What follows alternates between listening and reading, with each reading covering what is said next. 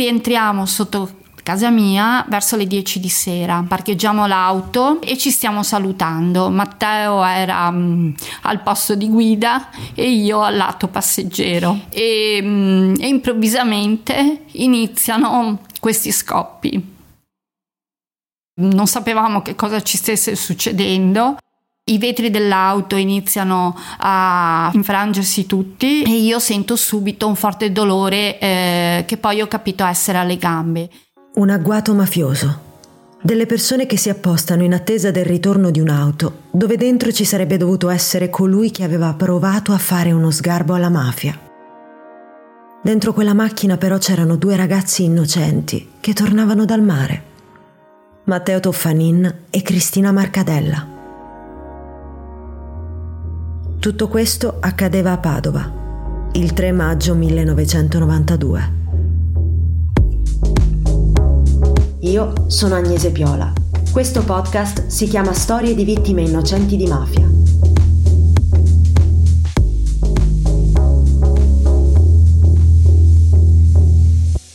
Avete presente quei film dove una serie di coincidenze ci fa capire come la vita possa cambiare radicalmente se si prende o no un treno? Si chiama Sliding Doors e la vita di Cristina è talmente incredibile da sembrare un film. Un film in cui dei mafiosi arrivano a Padova dalla Sicilia per far pagare con la vita lo sgarro ricevuto. Nel frattempo, due ragazzi stanno tornando a casa dopo una giornata trascorsa al mare. Parcheggiano sotto casa di lei, i mafiosi li vedono e pensano che quelle siano le persone da eliminare. Questa storia però non è un film e i criminali iniziano veramente a sparare, uccidendo un ragazzo innocente di soli 23 anni. Nel 1992 mm, io e Matteo Toffanin eh, eravamo due ragazzi giovani di 23-25 anni, fidanzati da qualche anno e mm, con vari progetti di vita, ma in quel momento soprattutto eh, di, a livello lavorativo, di professione.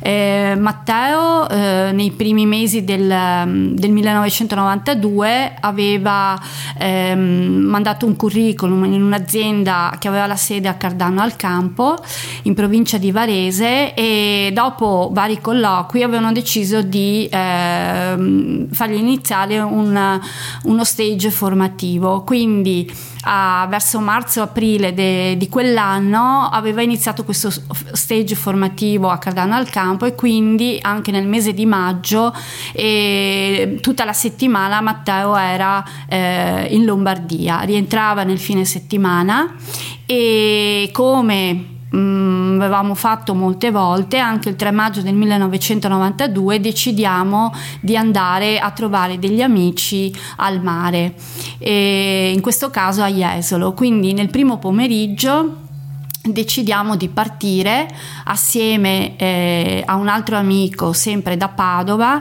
eh, ne, con la stessa auto e in quel periodo la, la macchina eh, di famiglia di Matteo aveva mh, vari problemi tecnici e quindi decidiamo di chiedere anche questa volta l'auto in prestito a uno zio di Matteo eh, uno zio che ehm, era molto affezionato a Matteo perché era il suo primo mh, mm, nipote maschio e quindi per lui anche prestargli l'auto in varie occasioni non era un problema. Un semplice gesto che cambia l'intera storia.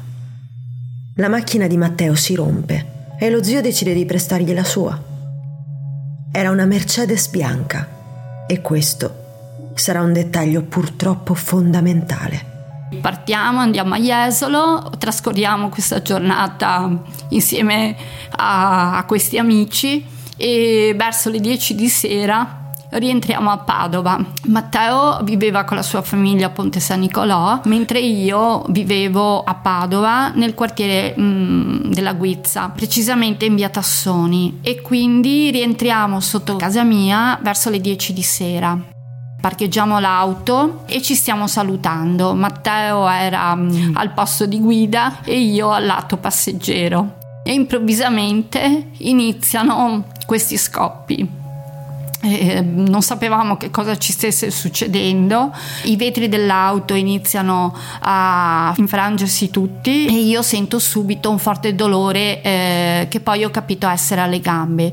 Ho avuto l'istinto di piegarmi su me stessa eh, fino a che questi scoppi non sono terminati. E nel momento in cui non sento più questi scoppi sento qualcuno che eh, apre la porta dell'auto dal, dal mio lato e, e ci dava tutti e due per, per morti perché eh, questa persona ha visto Matteo che era seduto eh, immobile con eh, il, il, capo un po' reclinato da un lato e quindi pensava che anch'io fossi stata colpita eh, a morte quel momento però invece io reagisco e dico che sono, che sono viva, che però avevo male appunto alle gambe. Quindi vengo soccorsa anche da, da mio papà e da mia sorella. Nel frattempo arriva l'ambulanza che mi porta in ospedale. Lì eh, saprò che appunto sono stata colpita a entrambe le gambe e nel ginocchio della gamba destra avevo ancora una pallottola eh, subirò una prima operazione quella notte per estrarre la pallottola e poi una seconda operazione nel mese di luglio per, eh, che mi riporterà poi a camminare normalmente. Due persone che sparano contemporaneamente,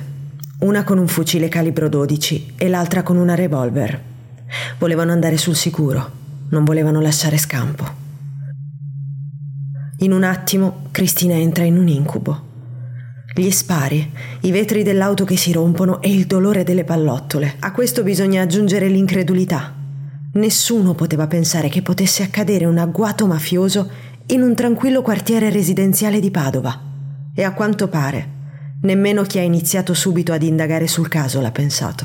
I mafiosi poi, dopo essere scappati a tutta velocità a fari spenti con una vecchia Fiat tipo, hanno chiamato loro stessi la questura di Padova. Per caso c'è stato un omicidio alla guizza? L'abbiamo ammazzato noi. Non importa noi chi.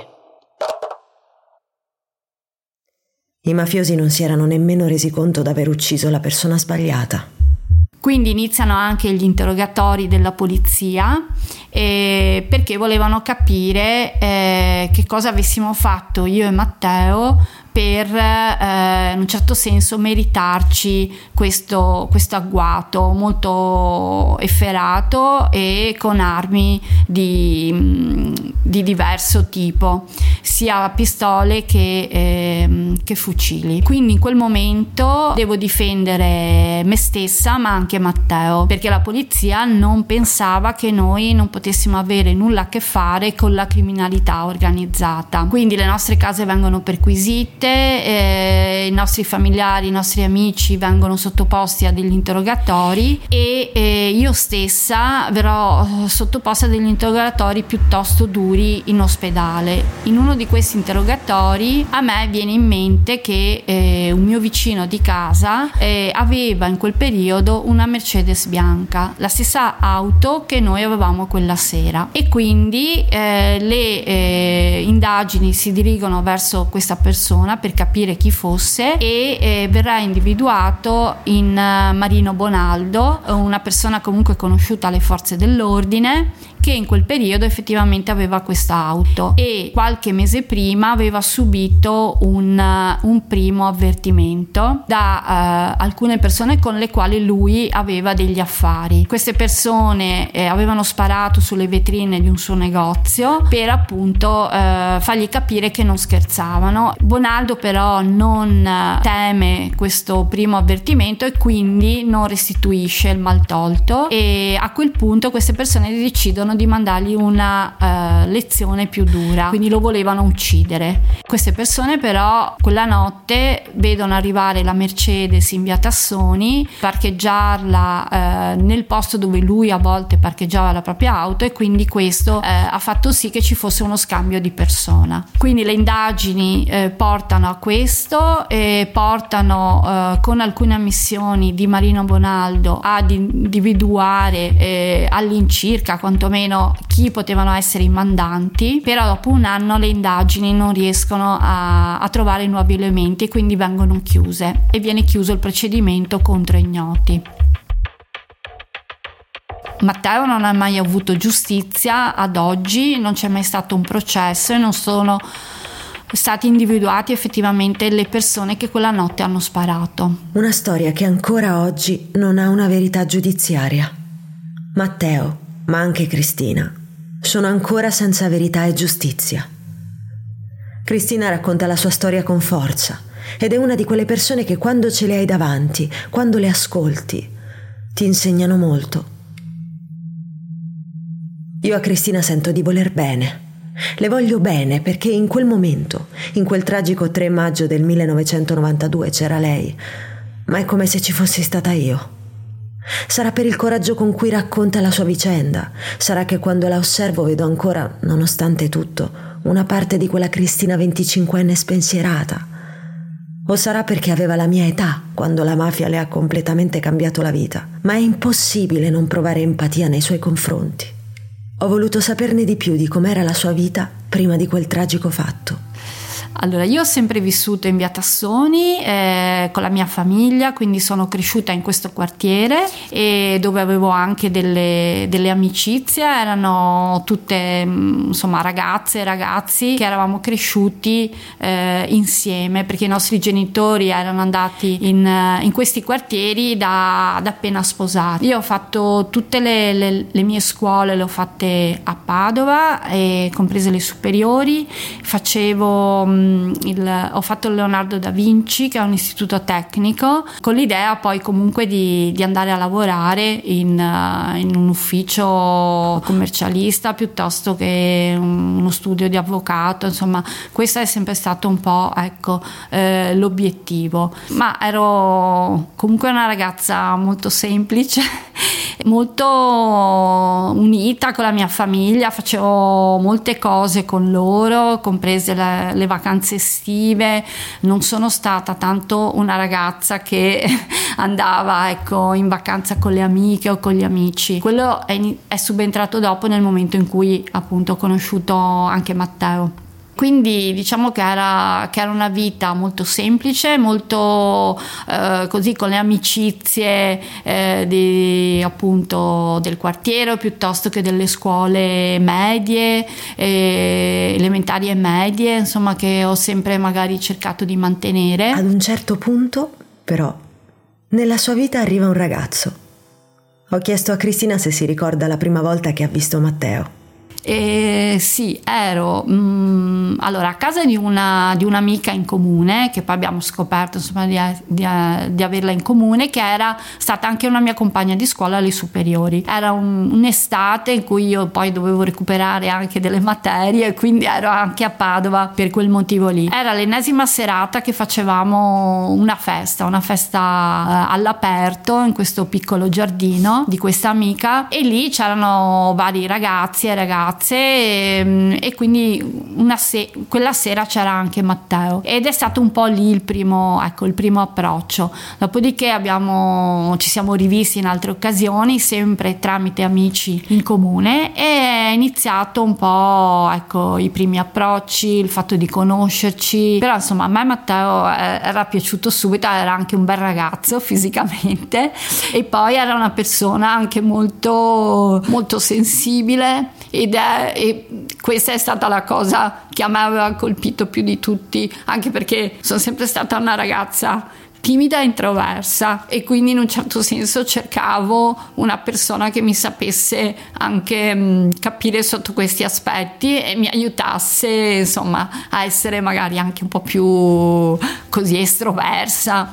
Quindi mh, mm, il fatto che lui fosse una persona molto sensibile a me aveva colpito ecco. E poi naturalmente c'è stato insomma il fatto di essersi innamorati e, mh, mm, e, e quindi abbiamo iniziato così la frequentazione, ecco. Mm, e poi comunque ci siamo frequentati insomma per tanti, tanto tempo, anche spesso, perché comunque vivevamo insomma non troppo lontani, quindi lui comunque è venuto anche a conoscere i miei, insomma anche per far capire che era un ragazzo insomma che ci si poteva fidare e io lo stesso a casa sua andavo molto spesso, frequentavo mm, spesso veramente la famiglia, cena, pranzo, anche in feste, voglio dire proprio familiari, compleanni, ma non solo.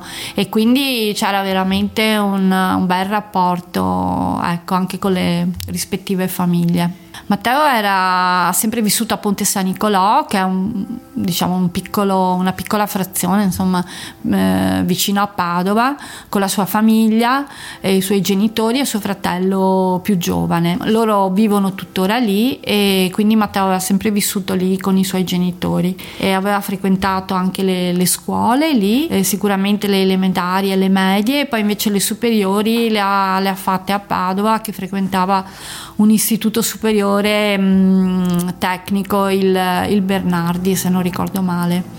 Cristina parla spesso di Padova, del luogo in cui viveva e che frequentava. Nel 1992 però di mafia a Padova non se ne sentiva parlare. Le ho chiesto come ha reagito la città a quella notizia di un ragazzo di 23 anni ucciso dalla mafia. Ma appena è successo, sì, se ne era parlato, c'era stata anche una movimentazione di, di cittadini però nel quartiere, proprio di lì vicino a via Tassoni. Mm, mi faceva ben sperare, ecco, il fatto di leggere che eh, sia stata fatta una fiaccolata po- a pochi giorni da, di distanza dall'omicidio di Matteo, che comunque ai funerali c'era tanta gente e anche cittadini che non conoscevano Matteo, mh, mm, mi aveva fatto ben sperare sperare. Poi sicuramente io in quel periodo e negli anni successivi, ripeto, ero comunque insomma occupata diciamo così ecco a capire che cosa come fare ad andare avanti. E non mi sono più tanto effettivamente preoccupata di questo aspetto cioè del fatto di dire eh, non se ne parla più. E, e un po' forse mi dispiace ecco di non esserci arrivata prima.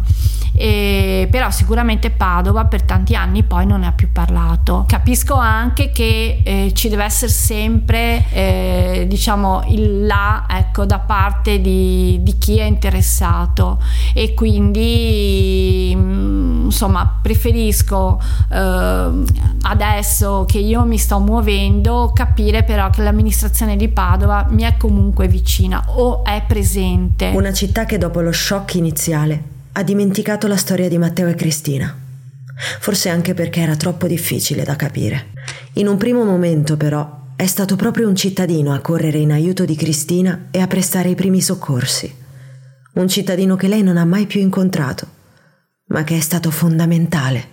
Eh sì, perché eh, a parte questo ragazzo che veramente ha avuto il coraggio per primo tra i, i passanti che c'erano in quel momento di venire a apri- aprire la, la porta del, dell'auto e penso che abbia avuto un gran coraggio e però è stata anche in certo senso la mia fortuna perché se io fossi stata ferita in maniera diversa eh, insomma sarebbe stato utile ecco primo, come primo soccorso. Poi però è scesa mia sorella e mio papà che sentendo questi, questi scoppi si sono comunque affacciati subito, soprattutto mia sorella. E, mm, e, hanno, e, hanno, riconosciuto subito l'auto quindi è scesa per prima poi è arrivato mio papà e, mm, però ecco mia sorella sì è stata la prima dopo questo passante a venire a vedere che cosa fosse successo e, mm, insomma anche a a vedersi questa scena che sicuramente anche per lei è stata, è stata dolorosa e dura tuttora insomma da, da portare nella propria vita. E, però mia sorella poi è stata con me anche tutta quella notte dopo questo primo intervento che ho dovuto subire. Quindi ha passato con me tutta la notte eh, in ospedale che è stata insomma una notte faticosa perché ero agitata avevo male eh, non riuscivo a dormire e quindi mh, insomma c'era lei ecco al mio fianco c'è sempre stata e c'è tuttora eh, insomma anche per lei con eh, un grosso sforzo di, di insomma, di dover andare avanti con questo, con questo dolore e con tutto quello che poi eh, comunque abbiamo vissuto come famiglia. L'attaccamento alla famiglia ritorna spesso nelle parole di Cristina. Il rapporto che ha con sua sorella è forte e assieme hanno dovuto affrontare molti momenti difficili. Allora, ehm, faccio una piccola premessa. Noi ehm, un po' di mesi prima di, che succedesse eh, l'omicidio di Matteo avevamo perso mia mamma per una malattia e, e già quello era stato un momento in cui eh, insomma in una famiglia eh, o ci si avvicina o magari ci si allontana. E invece per noi è stato l'ulteriore momento in cui io, lei e mio papà abbiamo fatto proprio un avvicinamento ancora più profondo e anch'io con lei che essendo la sorella minore caratteri diversi anche mm, insomma mia, mia sorella ha un carattere molto più duro rispetto a me è molto eh, anche dura con se stessa e quindi dura anche con gli altri. Ehm, in quel momento però ecco eh, ci siamo legate in maniera diversa. Io ero la sorella maggiore però in un certo senso lei per me è la sorella maggiore, ecco, proprio perché ha questo carattere molto deciso, molto mm, che può essere anche duro, però che ti mette di fronte alle cose e ti fa molte volte ragionare molto più profondamente. E quindi per me è la sorella maggiore. e, mm, e quindi anche dopo qualche mese, quando è successo appunto l'omicidio di Matteo, comunque io mi sono sentita persa perché avevo perso Matteo, però eh, ho sempre avuto vicino lei che anche senza dirmi nulla, ma con la sua presenza, con il fatto di preoccuparsi di quello che avevo bisogno, mi ha aiutato tantissimo e mi aiuta ancora, ecco. Mentre Cristina mi parlava, dentro di me cresceva una domanda. Durante tutto il nostro incontro mi sono chiesta come si fa a superare una tragedia come quella che le è capitata. Spesso durante la nostra vita ci sentiamo persi, crediamo di non riuscire a superare quelle che viste dall'esterno invece sono solo delle piccolissime difficoltà. La vita però può metterti di fronte a situazioni veramente complesse. E la testimonianza di Cristina mi fa capire che in qualche modo tutto si può superare, anche cercando di cambiare vita, cambiare città o semplicemente cercando di darsi del tempo dopo insomma aver passato questo periodo duro dopo l'omicidio di Matteo e il fatto di dovermi ricostruire mh, mm, a un certo punto incontro quello che poi diventerà mio marito e decido di sposarmi anche se eh, in realtà non era il momento probabilmente giusto anche la persona poi ho capito però in quel momento è un modo anche per, per dare una svolta alla mia vita e, e quindi faccio questo passo. Anni dopo però capiamo che non è eh, stata la cosa giusta per noi quindi mi separo. Dopo qualche anno eh, Ehm, decido di dare ulteriormente una svolta alla mia vita e quindi decido di, di trasferirmi in un'altra città. Mi trasferisco a Roma, questo anche portata comunque dal fatto di aver conosciuto una persona in particolare di Roma e quindi decido di, appunto, di lasciare tutto qui e di andare a vivere a Roma, un po' anche pensando di, di poter, eh, non dico dimenticare quello che era successo, perché non lo volevo neanche, o meglio, non volevo dimenticare Matteo, ma non potevo dimenticare quello che era successo, era una cosa troppo forte. Però in quel momento penso che sia la so- soluzione migliore. E quindi decido di trasferirmi a Roma, quindi vivo eh, più di dieci anni a Roma. E mm, poi nel 2016 circa eh, ritorno invece a Padova per eh, un discorso lavorativo. Perché eh, a Roma Roma si era concluso un po' eh, il mio ciclo lavorativo e quindi decido di tornare a Padova dove riprendo un po' insomma anche i contatti con vecchie amicizie e, ma soprattutto a livello lavorativo cerco di rimettermi ecco eh, sulla città di Padova diciamo così. E quindi inizio a lavorare qui a Padova inizialmente in un, in un ufficio insomma di promotori finanziari e poi eh, mia, una mia vecchia amica praticamente mi ripropone di lavorare con lei, eh, la stessa amica eh, Marina con la quale lavoravo nel 1992 quando appunto poi c'è stata l'uccisione di Matteo, che eh, era eh, ed è non solo eh, insomma, il mio datore di lavoro, ma è soprattutto una, un'amica, eh, ma veramente un, una sorella anche lei, una sorella maggiore perché mi è sempre stata vicina eh, in quei momenti e anche dopo e ha sempre cercato insomma di capire che cosa avevo bisogno eh, io come persona. E, e quindi è dal 2016 circa che sono tornata a Padova Padova, lavoro a Padova e poi continu- insomma, mi sono ricostruita ecco, la vita eh, nuovamente a Padova, nella mia città. C'è però un momento nella vita di Cristina in cui si fa viva la voglia di ricordare Matteo, di ricordare che cos'era accaduto quasi 25 anni prima. Il ritorno a Padova e l'incontro con alcune persone le hanno dato il coraggio e la forza di raccontare era una cosa che avevo sempre un po' dentro di me, eh, il dover eh, fare qualcosa per Matteo, che non poteva chiudersi così, cioè eh, senza giustizia a livello di, di legale, ecco, ma anche senza che eh, nessuno si ricordasse più eh, di lui e di quello che era successo a Padova. Però non sapevo eh, in che maniera e soprattutto quando sarebbe arrivato questo momento, perché non è facile parlare parlare di fronte a persone che non ti conoscono e di una cosa insomma molto, molto forte da raccontare e che è anche imprevedibile eh, mettere ne, nella propria vita. Però nel 2017, eh, quindi dopo 25 anni dall'omicidio di Matteo, proprio con Marina e un'altra amica, Monica Zornetta, che poi è anche una giornalista, e loro insomma mi, mi, mi fanno capire che questo anniversario importante eh, non non poteva passare così eh, in sordina o solo per noi che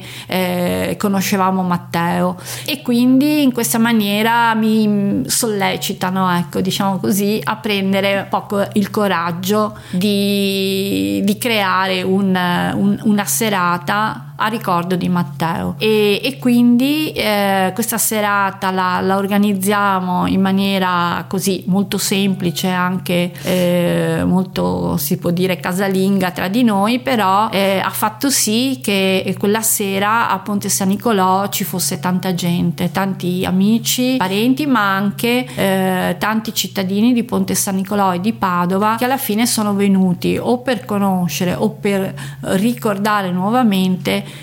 questa, questo avvenimento successo appunto 25 anni prima. E, e, quindi è in quel momento che si apre uh, un po' la, diciamo si apre totalmente la mia strada sul fatto di ricordare e di impegnarmi ecco eh, su, sul ricordare eh, dell'omicidio di Matteo in particolare. Vengo a conoscenza in, quello, in quella serata di, dell'associazione libera e del fatto che a Padova ci fosse un un presidio universitario e quindi da lì loro mi aiutano a mettermi in contatto con eh, insegnanti e con varie scuole quindi eh, della città di Padova da lì è nato il mio, il mio, impegno in questo senso, che si sta sempre più allargando eh, perché eh, non, non, non, vado solo nelle scuole di Padova ma anche della provincia e, e quest'anno sono andata anche in, in Friuli.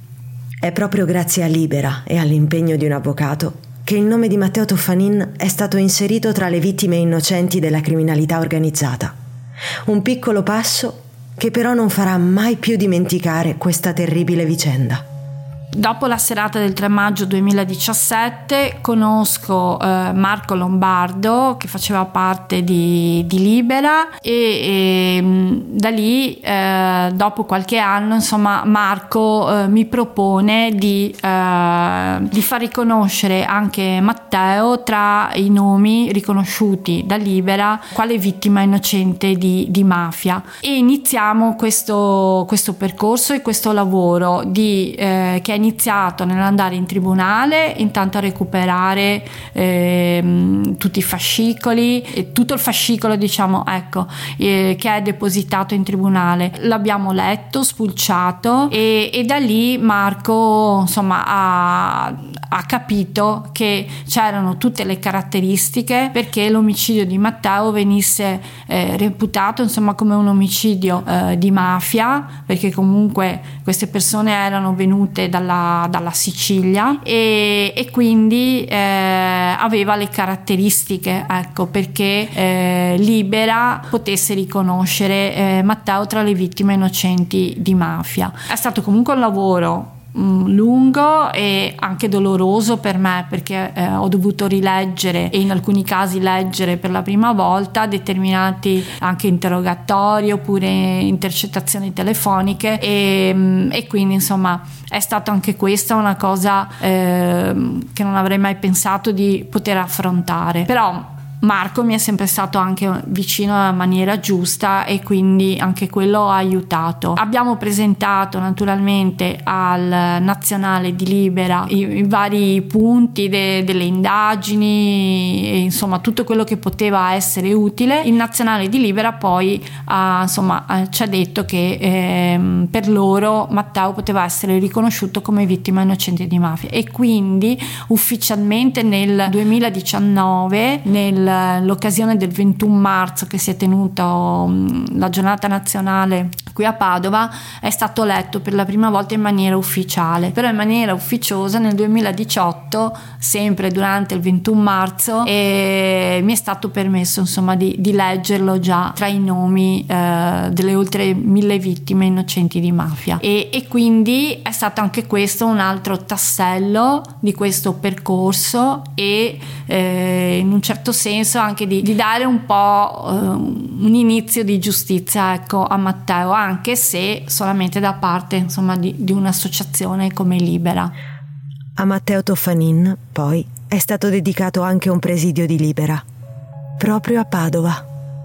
Allora, ehm, nel 2018 eh, io sempre, comunque grazie eh, all'Associazione Libera, conosco una, un professore del, dell'Istituto Valle di Padova, Valle eh, della nella sezione dell'Arcella in particolare, quindi eh, comunque un istituto tecnico dove si fanno molte mh, attività sia a livello fotografico che eh, di grafica e che eh, ha la propria sede comunque in un, in, in un quartiere di Padova che è sempre stato reputato un po' difficile, complicato e che negli ultimi anni però eh, insomma grazie anche a tante associazioni si sta uh, riscattando e quindi la conoscenza di questo professore, l'avvicinamento alla storia di Matteo e, e la voglia di, eh, di, creare appunto un presidio, un presidio a nome di Matteo e a Padova. E sono, ho incontrato i ragazzi che secondo questo professore potevano essere insomma quelli più interessati a portare avanti questo discorso sul eh, fatto di costituire il presidio ma di lavorare su queste tematiche non solo all'interno de, questo, del loro istituto, ma anche con altri istituti, eh, soprattutto di, di, Padova. E quindi ho avuto l'incontro con questi ragazzi. La prima ho raccontato loro quello che era successo e quello che io comunque avevo vissuto in quel momento e negli anni successivi. E da lì è nata appunto sempre di più la voglia di fondare questo, questo presidio a nome di Matteo. Ho visto ragazzi che rimanevano eh, in un certo senso scioccati nel sapere che nella loro città e a volte nel quartiere dove loro vivevano fosse successo un omicidio, eh, poi appunto anche eh, di mafia e, e che loro non, non, ne sapessero nulla. Quindi il fatto eh, per me che ci sia un presidio a nome di Matteo è eh, un modo perché intanto Matteo, di Matteo si continui a parlare, soprattutto che eh, dei ragazzi giovani si pongano delle domande, degli interrogativi interrogativi e che eh, inizino a riflettere su determinate tematiche.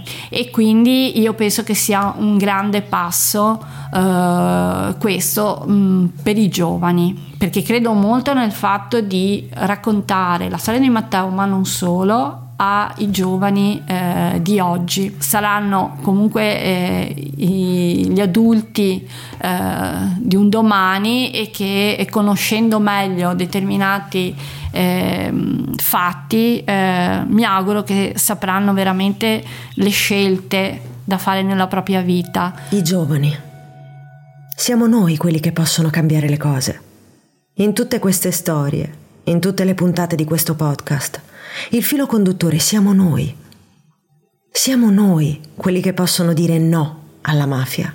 Siamo noi quelli che possono battersi per creare un mondo migliore e siamo noi quelli che possono avere la sensibilità e la consapevolezza del fatto che storie come quella di Cristina e Matteo Toffanin, ma anche come quelle di Marco Padovani e di Cristina Pavesi, non devono più accadere. Non è un'utopia. Le mafie si possono sconfiggere solo se lo facciamo tutti insieme.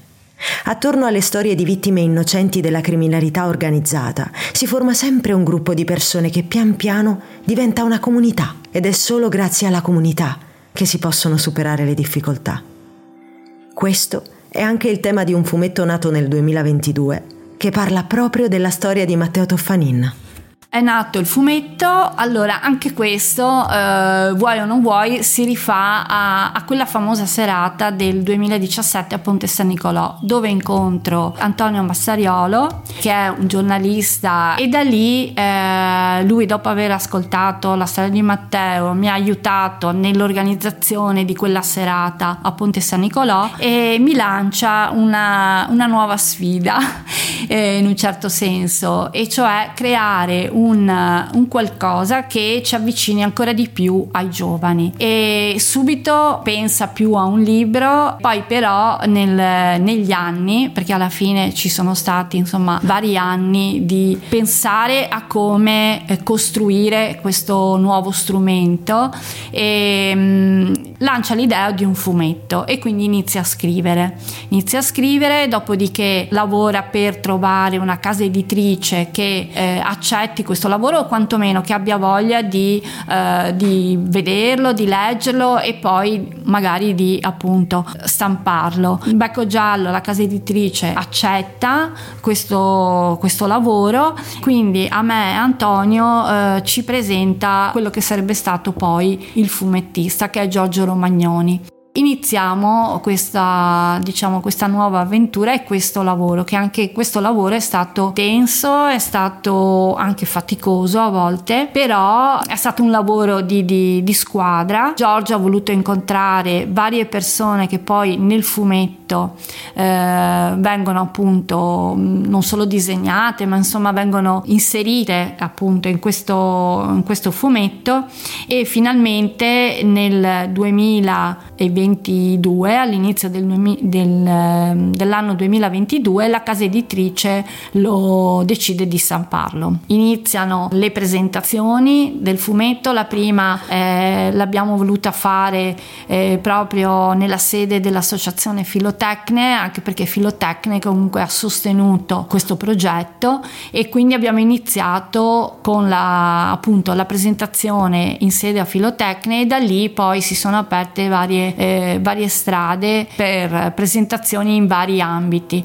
Inoltre il fumetto io personalmente l'ho eh, utilizzato, diciamo così, come strumento per, eh, per le scuole per quando vado a portare la mia testimonianza. È stato creato anche un piccolo, piccolo concorso, diciamo così, per le scuole che volevano partecipare, che prevedeva un percorso di conoscenza di queste tematiche, di conoscenza conoscenza del fumetto e poi chiedevo un, un piccolo elaborato da parte de, delle classi che volevano partecipare. L'adesione è stata grandissima e alla fine insomma mi sono ritrovata il 3 maggio del 2022 eh, con davanti penso un 150-200 ragazzi che avevano partecipato a, a questo concorso e insomma mi, mi emoziona tantissimo perché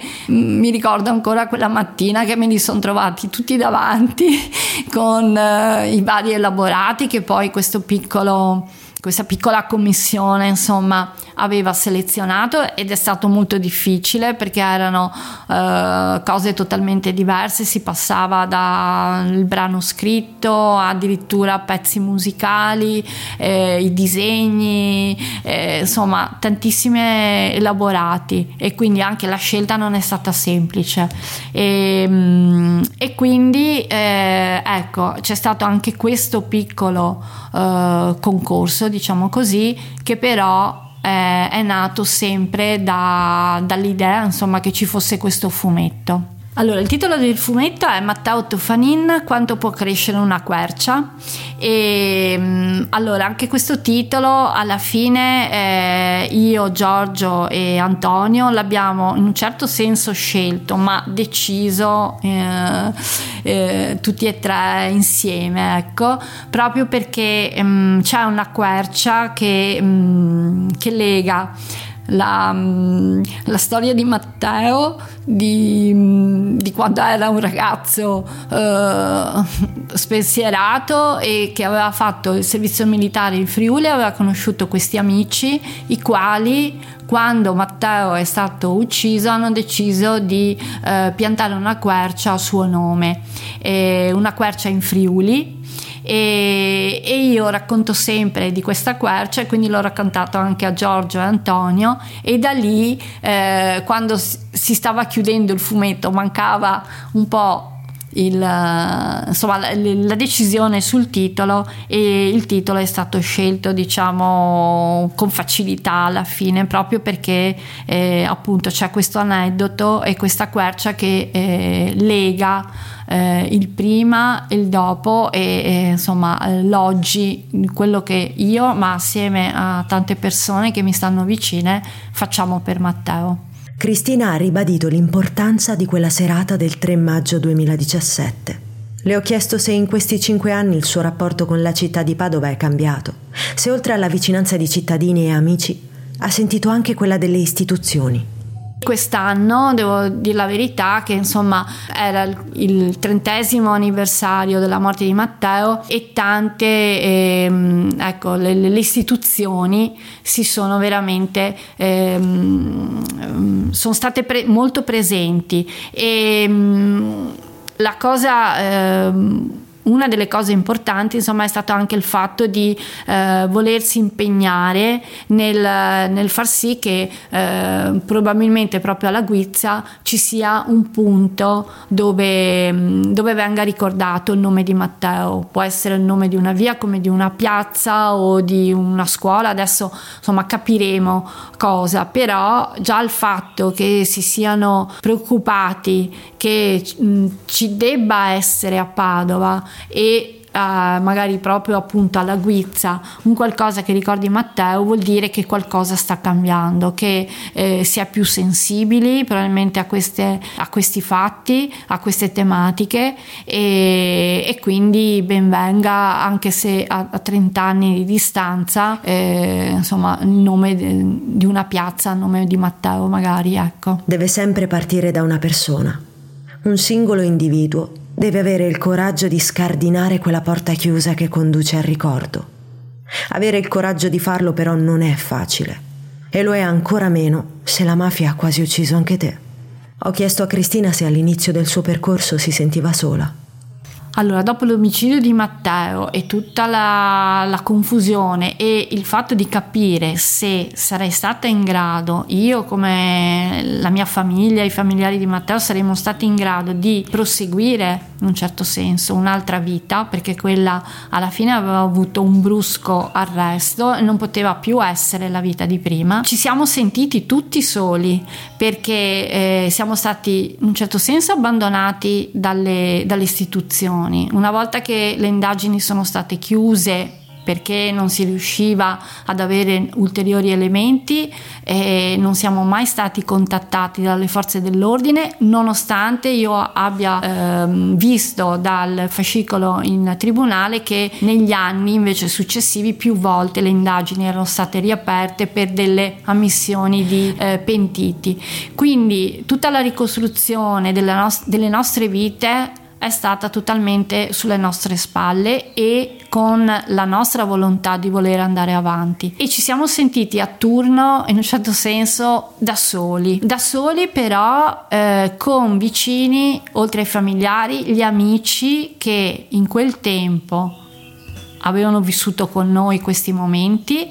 E io poi eh, sono stata fortunata che ho incontrato comunque delle persone che poi eh, siamo diventate amiche che nonostante io eh, abbia raccontato quello che mi era successo hanno deciso di, di, di, starmi vicino e di aiutarmi anche a capire che cosa fare eh, di, questa, di questa storia, di questo fatto che era accaduto nella mia vita e, e, quindi alla fine determinate persone non mi hanno mai lasciate, altre le ho incontrate e altre devo dire che le sto incontrando man mano che eh, insomma si, si, si organizzano, si creano nuovi progetti.